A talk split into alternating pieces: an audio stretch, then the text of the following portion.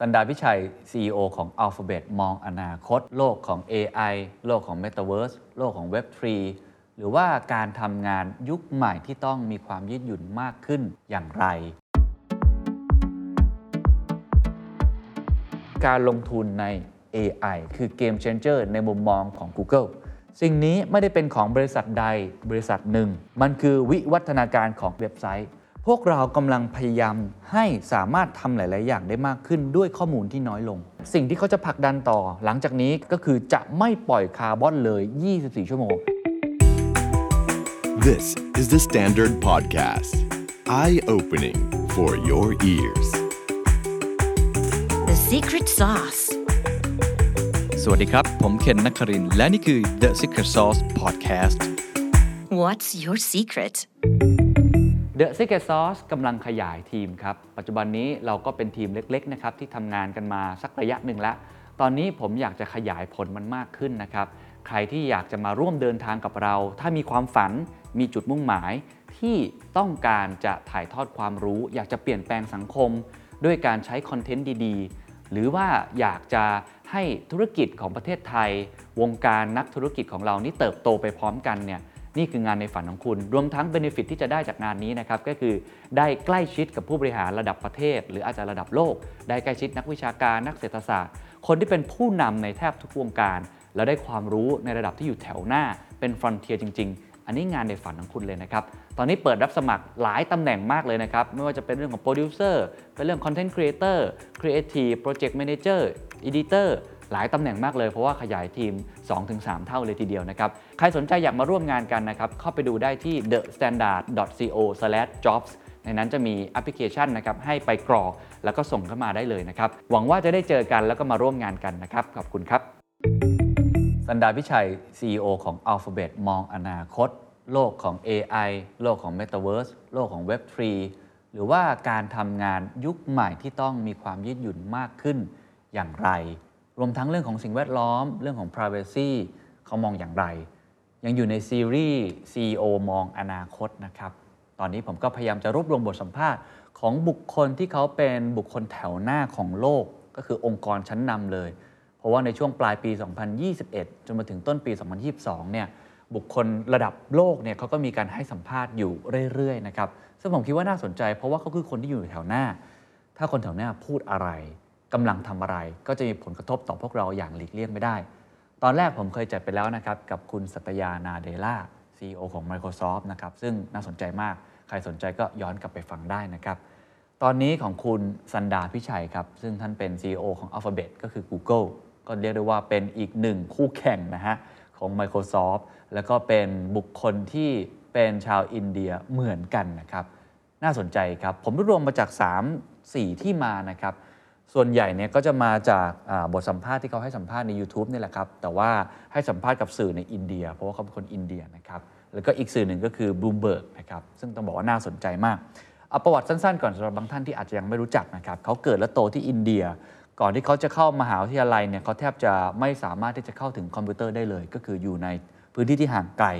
แต่ว่าไม่กี่ปีต่อมาก็สามารถไต่ระดับขึ้นมาในบริษัทนะครับ Google ได้ ปี 2015 ครับ ผู้ร่วมก่อตั้ง Google ก็คือ Larry Page นะครับกับ Sergey Brin เนี่ยฮะก็เลือกให้ Sundar Pichai บริหาร Google หลังจากนั้นก็เป็น Alphabet นะครับ ผมจะเริ่มต้น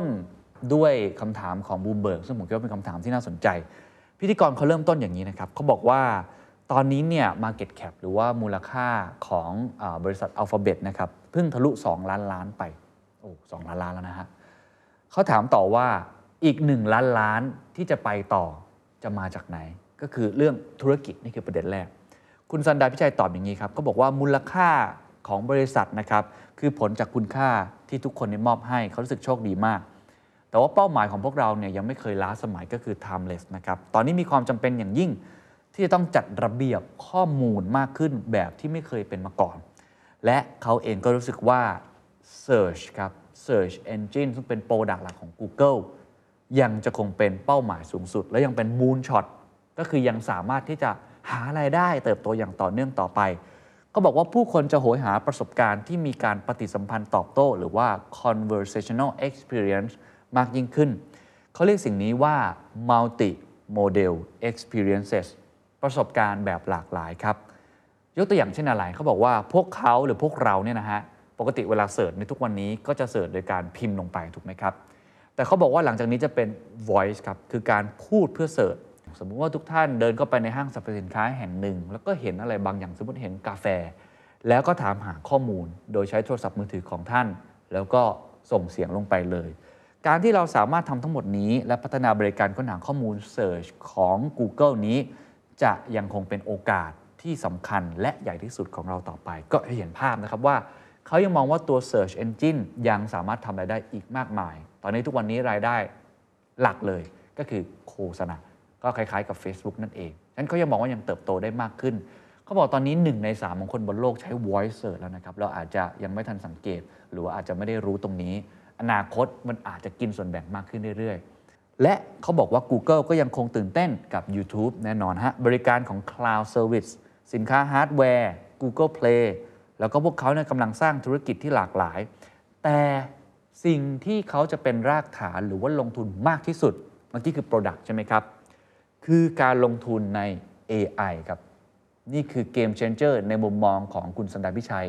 ในมุมมองของ Google การสร้าง AI ครับก็บอกว่า 5 ปีที่ผ่านมาครับเขาลงทุนไปกว่า1แสนล้านดอลลาร์ในการทำวิจัยและพัฒนา1แสนล้านดอลลาร์ตลอด 5 ปีนะครับ ดังนั้นการปรับใช้ AI อย่างเต็มที่ก็จะสร้างโอกาสที่ใหญ่ที่สุดให้กับ Google ในอนาคต นี่คือสิ่งที่เขาพยายามจะบอกนะครับว่า product ที่มียังมีโอกาสอีกมากมายมหาศาล ในขณะเดียวกัน AI จะเป็นจุดชี้ความแตกต่าง หรือว่าเป็นจุดตัดนั่นเองนะครับทีนี้หัวข้อต่อมาก็ต้องพูดคุยกันต่อครับ เรื่อง Metaverse ครับ หรือว่า next generation ของอินเทอร์เน็ต Web3 อะไรต่างๆ อันนี้เขาให้สัมภาษณ์ไว้ 2 ที่แล้วมีมุมมองที่คล้ายๆ กันเอาบูมเบิร์กก่อนนะครับพิธีกรบูมเบิร์กถามน่าสนใจเขาบอกว่าตอนนี้ Facebook กับ Microsoft all in แล้วมาก ๆ อย่างที่ผมเคยจัดไปแล้วเรื่องของ Mark Zuckerberg หรือ Satya Nadella ก็ all in เรื่องนี้ เรื่องของ Metaverse นะครับคำถามก็คือใน Google เนี่ยเขาจะลงทุนในเรื่องนั้นเช่นเดียวกันหรือเปล่า คุณ Sundar Pichai ตอบคล้ายๆคุณ Satya Nadella ครับเขาบอกว่ามันชัดเจนมากเมื่อเวลาผ่านไปครับเทคโนโลยีคอมพิวเตอร์หรือตัว computing เนี่ยจะปรับตัวเข้าหาผู้คน และผู้คนก็จะปรับตัวเข้าหาคอมพิวเตอร์ เช่นเดียวกัน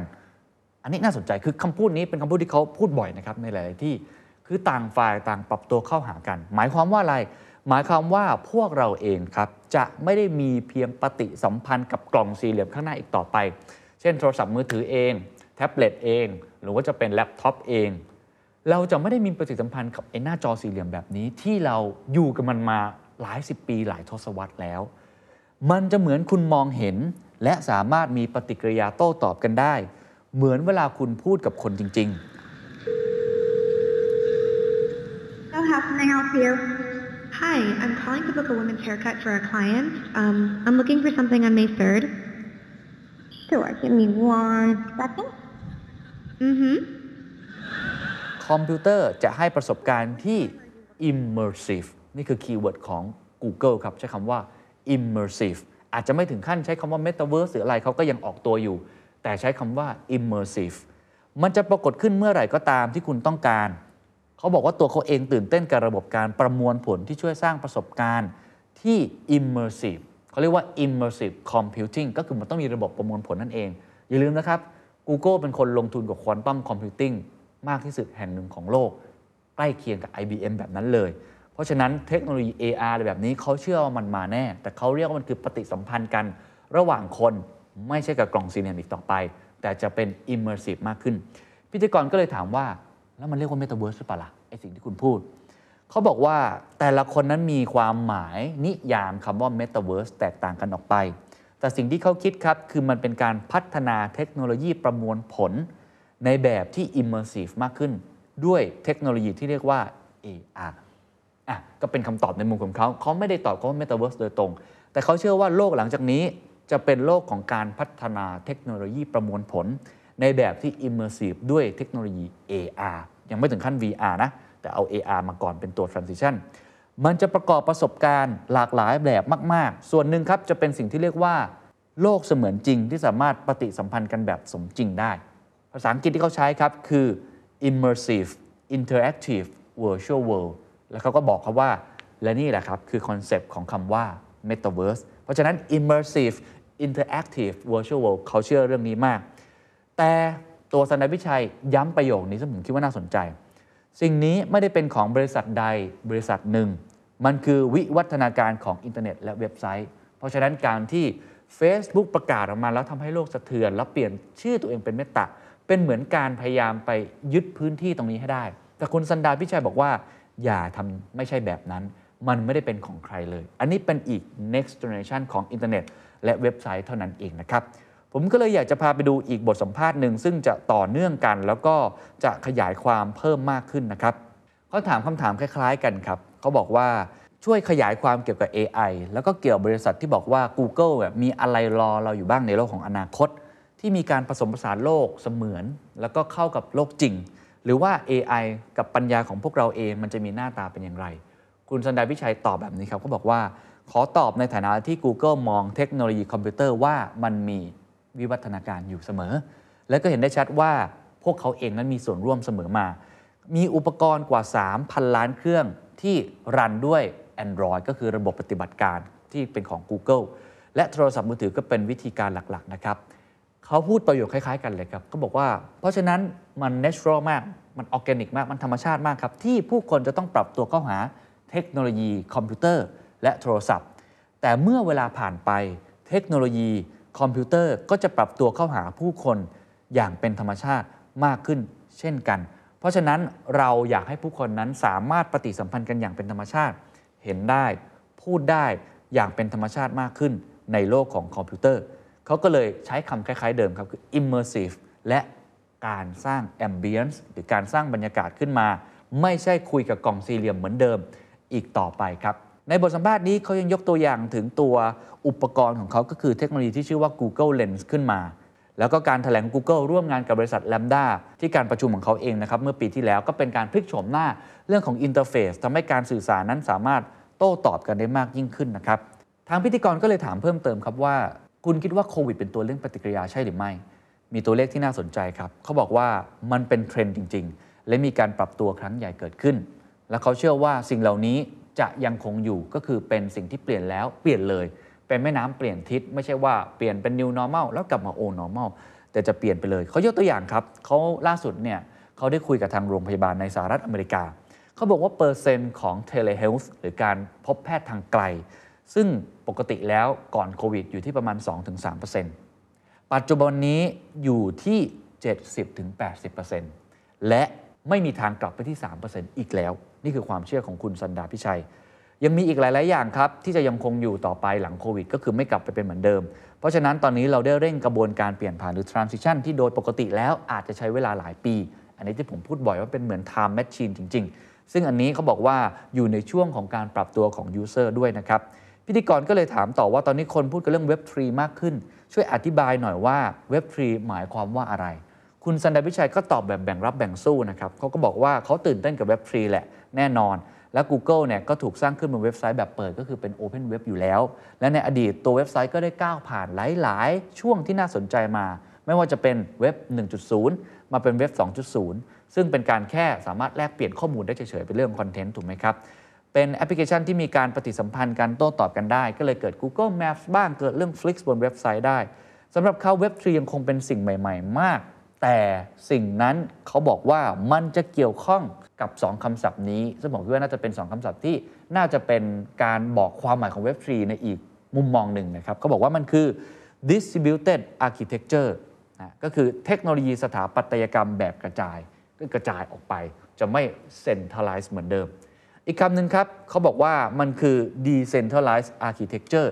ก็คือแบบกระจายศูนย์ เมื่อกี้ distribute คือกระจายออกไป ถูกไหมฮะ ส่วน decentralized คือไร้ศูนย์กลางคือกระจายศูนย์ออกไป นี่คือมุมมองเขา web 3เนี่ยไอ้คำสองคำนี้ก็คือ decentralized กับ distributed เนี่ยน่าจะเป็นคีย์เวิร์ดสำคัญ เช่น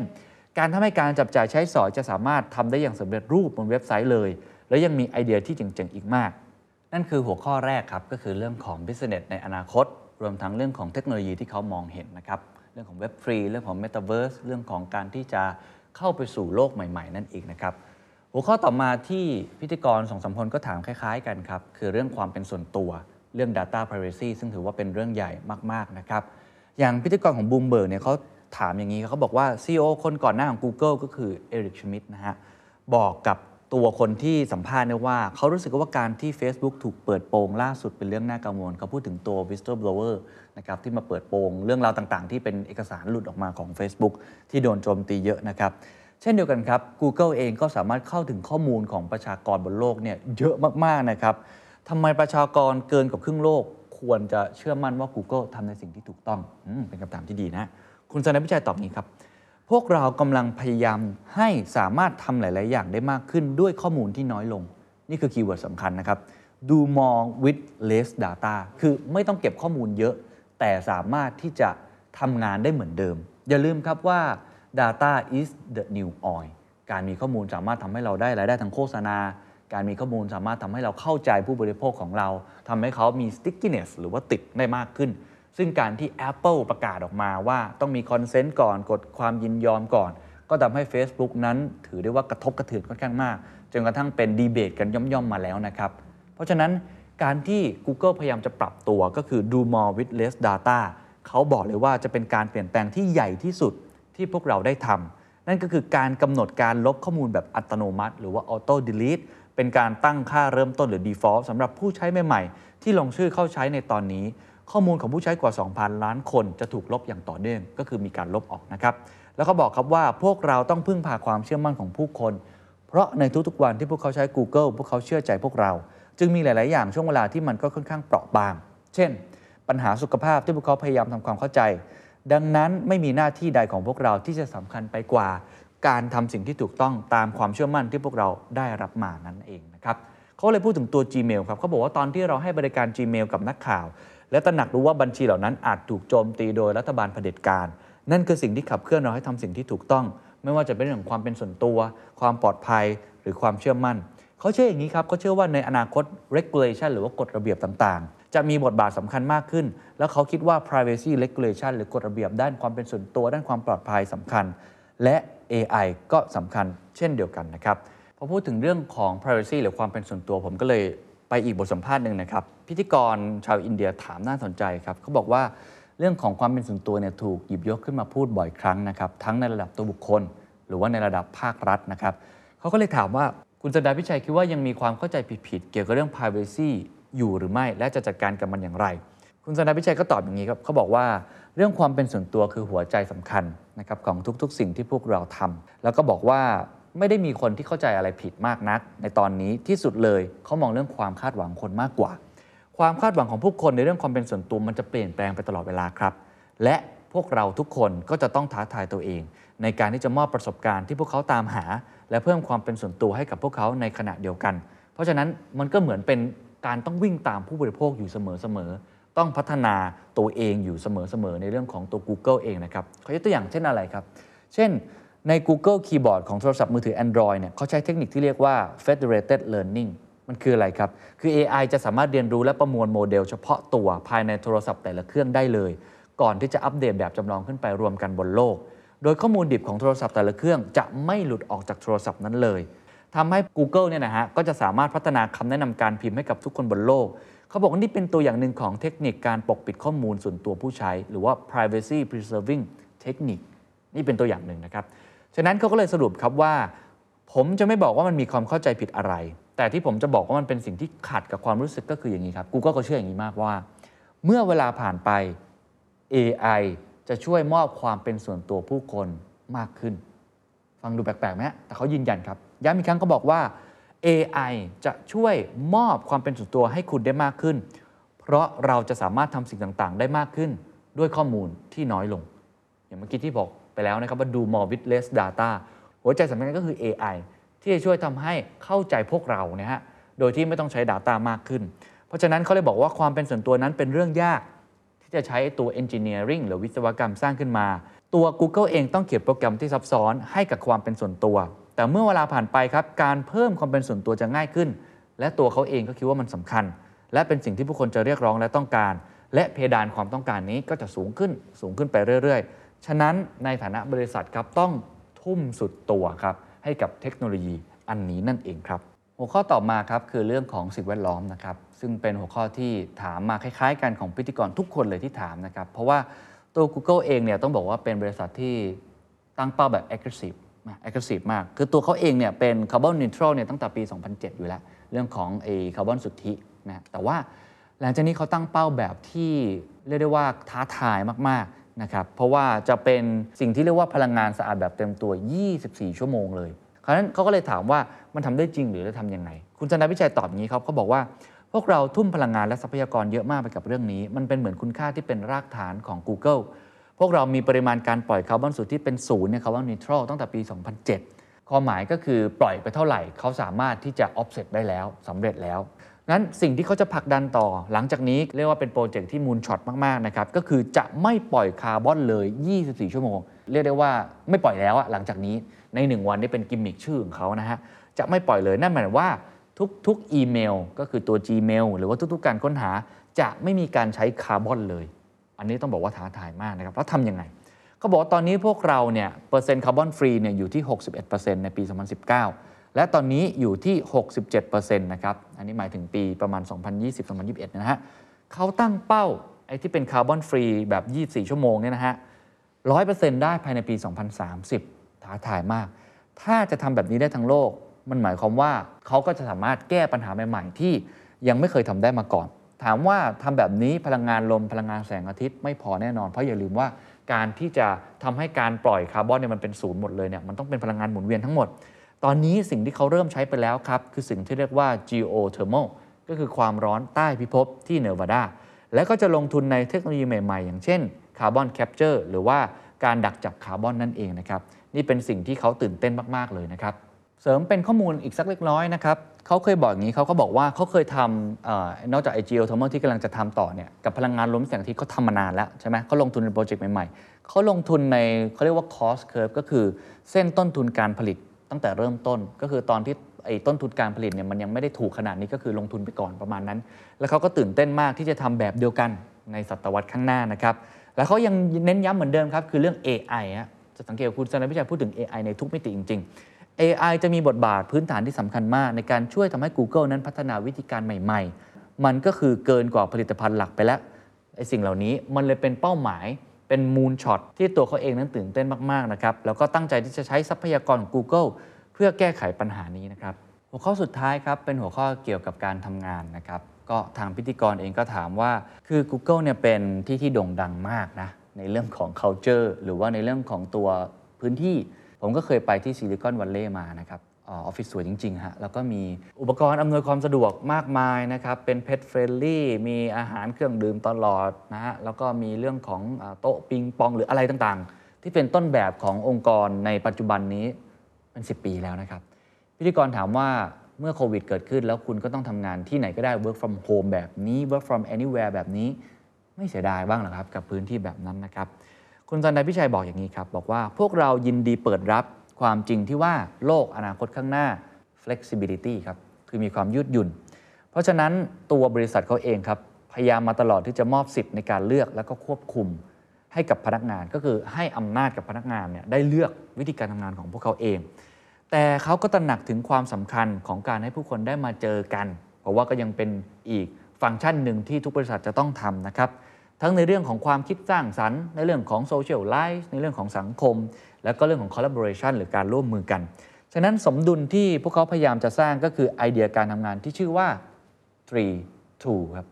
3 2 ก็คือการทำงานที่ออฟฟิศ3 วัน แล้วก็อยู่บ้าน 2 วัน อันนี้ก็เป็นสูตรสไตล์ของ Google นะฮะแล้วก็ข้อดีที่สุดของบริษัทเขาก็คือแม้ว่าจะทำงานที่ออฟฟิศ3วันเนี่ยนะครับก็คือ Google เนี่ยมันมีออฟฟิศเยอะ เขาบอกมีจำนวนเยอะกว่าบริษัทอื่น ๆ ส่วนใหญ่ ก็เลยให้ตัวพนักงานเองเนี่ยสามารถทำงานที่ออฟฟิศไหนก็ได้นะครับก็คือสามารถที่จะเคลื่อนย้ายไปทำงานที่ไหนก็ได้บนโลกก็เหมือนให้ความยืดหยุ่นกับพนักงานมากขึ้น แล้วก็เป็นสัปดาห์สัปดาห์เนี่ยพวกเขาสามารถทำงานจากที่ไหนก็ได้ แล้วก็ปรับให้ 20%ของแรงงานของเราเนี่ยสามารถทำงานทางไกลได้ พิธีกรก็เลยถามว่า forever เลยเหรอ ตลอดไปเลยใช่ไหม เพราะว่าถ้าเกิดว่าทิศทางของบริษัทใหญ่ ๆ ลักษณะแบบนี้ที่เป็น trendsetter ทำงานลักษณะยืดหยุ่นแบบนี้ เข้าออฟฟิศลักษณะแบบนี้ ก็น่าจะเป็นตัวอย่างนะให้กับบริษัทอื่นดำเนินรอยตามเหมือนที่ Google เคยเป็น trendsetterในเรื่องของพื้นที่เชิงฟิสิกอลมาแล้วนะครับเขาบอกว่าใช่ครับตลอดไปเลยนะครับ แล้วก็ตั้งใจที่จะทำมันอยู่แล้ว ทั้งหมดนี้บังคับครับให้เขาเนี่ยจะต้องทำผลิตภัณฑ์ของเขาให้ดีขึ้น เพราะผลิตภัณฑ์ของเขาคืออะไรครับ คือ Google Workspace อันนี้ตอบคล้ายๆกับคุณสัตยานาเดล่า ที่ทำเรื่องของ Microsoft Teams ให้มันพัฒนามากยิ่งขึ้น เพื่อจะให้ทำงานแล้วไม่จำเป็นต้องมารวมกันแบบเหมือนเดิม แล้วก็เป็นโอกาสนะครับให้เขาได้สามารถพัฒนาเรื่องของนวัตกรรมมากยิ่งขึ้นด้วย เขาก็เลยบอกว่าท้ายที่สุดนะครับการทำงานของโลกหลังจากนี้ สิ่งสำคัญที่สุดคือการมอบความยืดหยุ่นที่มากขึ้น ให้ชีวิตส่วนตัวกับชีวิตการทำงานของผู้คน และเขาก็คิดครับว่ามันจะทำให้พนักงานของเขามีความสุขมากขึ้น และบริษัทครับก็จะมีความประสบความสำเร็จมากขึ้นด้วย ในการเปิดรับความยืดหยุ่น แล้วก็โลกทั้งสองแบบนี้นะครับนี่ก็คือทั้งหมดนะครับที่ผมเอามาชวนคุยกันกับบทสัมภาษณ์ของคุณสันดาพิชัย ในแง่ของเทคโนโลยีใหม่ๆ ในแง่ของ AI ที่เขาลงทุนค่อนข้างเยอะมากๆ หรือว่าในแง่ของ Privacy ในแง่ของสิ่งแวดล้อมแล้วก็การทำงาน ผมสรุปอย่างนี้นะครับสิ่งที่ผมจับได้แล้วผมคิดว่า มันน่าจะเป็นการเห็นภาพอนาคต บางสิ่งบางอย่างที่จะกระทบกับตัวพวกเรา ประเด็นแรกครับ AI ครับจะมีอิทธิพลกับพวกเรามากขึ้นเรื่อยๆ เพราะว่า Google bet กับ AI หรือว่าลงทุนในเรื่องนี้มากขึ้นในทุกมิตินะครับเรื่องความปลอดภัย เรื่องของ Privacy เรื่องของสิ่งแวดล้อม AI คือแกนกลาง เพราะฉะนั้นอันนี้น่าจะเป็นตัวหลักมาก ๆ อันที่2ครับเขาเชื่อมากครับว่าโลกหลังจากนี้จะเป็นโลก immersive ครับเขาอาจจะไม่พูดคำว่า metaverse โดยตรงเหมือนคุณมาร์คซักเคอร์เบิร์กแต่ว่าเขาเชื่อมากๆว่าโลกของ immersive หรือ AR อย่างน้อยในช่วง transition การเปลี่ยนผ่านไปสู่ VR มาแน่ ๆ อันต่อมาครับคำว่า distributed หรือว่า decentralized คำนี้จะเป็นอีกคำที่จะมามีผลกระทบกับการทำงานของพวกเรามากขึ้นเพราะเว็บฟรีขึ้นมา ก็จะมอบอำนาจให้กับผู้ใช้มากขึ้น กระจายทุกอย่างออกเป็นโหนดๆมากขึ้น อันนี้แสดงว่ามันจะเป็นอีกเทรนด์หนึ่งที่น่าสนใจนะครับรวมทั้งเรื่องของสิ่งแวดล้อมครับ ก็บริษัทอย่าง Google ใช้คำว่า 24/7 carbon free เลยเขาจะเป็นตัวอย่างหนึ่งเขาพยายามเพราะบริษัทเขาใหญ่เนาะแล้วก็สามารถที่จะมีนวัตกรรมใหม่ ๆ ได้ จะเอาวิถีทางทุกอย่างครับมาทำให้บริษัทของเขาแทบจะไม่ปล่อยคาร์บอนออกมาเลยทุกการ search ของเรา ก็ไม่รู้จะทำได้จริงหรือเปล่า แต่ถือว่าเป็น aggressive target มากๆ น่าสนใจว่าจะทำได้จริงหรือไม่ แต่นี่คือความตั้งใจของเขาที่จะมุ่งไปนะครับส่วน privacy แน่นอนให้ความสำคัญและเอา AI มาเป็นแกนกลางส่วนสุดท้ายครับคือคำว่าความยืดหยุ่นครับในการทำงาน น่าจะเป็นอีกคีย์เวิร์ดสำคัญนะครับของบริษัทไม่ใช่แค่ Google แต่ในหลายๆบริษัทด้วยที่จะดึงดูด talent หรือการทำงานได้ หวังว่าข้อมูลทั้งหมดนี้จะเป็นประโยชน์นะครับที่ผมลองเอามาสรุปให้กับทุกท่านนะครับ กับคุณสันดาพิชัย CEO ของ Alphabet หรือว่า Google ครับ สุดท้ายครับ ผมอยากจะฝากคำตอบของเขาที่มีต่อคำถามหนึ่งที่น่าสนใจนะครับใน Bloomberg นะครับเขาถามอย่างนี้เขาบอกว่าคำแนะนำอะไรที่คุณอยากจะให้กับตัวคุณเอง เมื่อช่วงอายุ 20 ปีและ 40 ปี ก็คือ 2คำแนะนำคืออะไร เขาบอกว่าความใจเย็นแล้วก็ความใจร้อน เขาบอกว่าอยากจะบอกกับตัวเองในวัย 20 นะครับว่าเขาน่าจะมีความใจเย็น หรือว่าความอดทนอดกลั้นหรือ patience เนี่ยมากขึ้นนะครับ เพราะว่าตอนที่ยังหนุ่มยังแน่นเนี่ยมักจะใจร้อนครับ ซึ่งก็เป็นเรื่องดีนะครับ เพราะว่าบางสิ่งบางอย่างเราก็ต้องใจร้อนเนาะ แต่เขาอยากให้ตัวเองในวัย 20 ตอนนั้นถ้าบอกได้อยากให้ช้าลง โฟกัสอย่างตั้งใจมากๆ ใช้เวลากับมัน คืออยากจะให้ใจเย็นลงหน่อยนะครับ ส่วนตอนอายุ 40 เขาอยากให้ใจร้อนครับ เอ๊ะ เรื่องอะไร เขาบอกว่าตอนอายุ 40 เนี่ย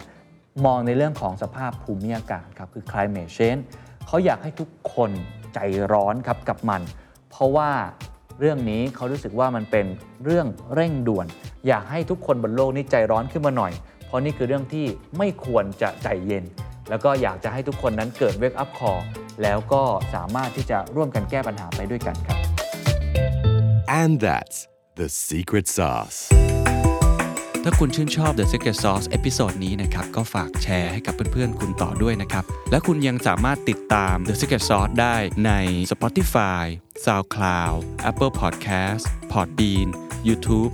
และ Podcast Player ที่คุณใช้อยู่นะครับ และอย่าลืมติดตาม Facebook Fanpage The Secret Sauce เข้ามาติชมเข้ามาพูดคุยกับผมได้เลยนะครับ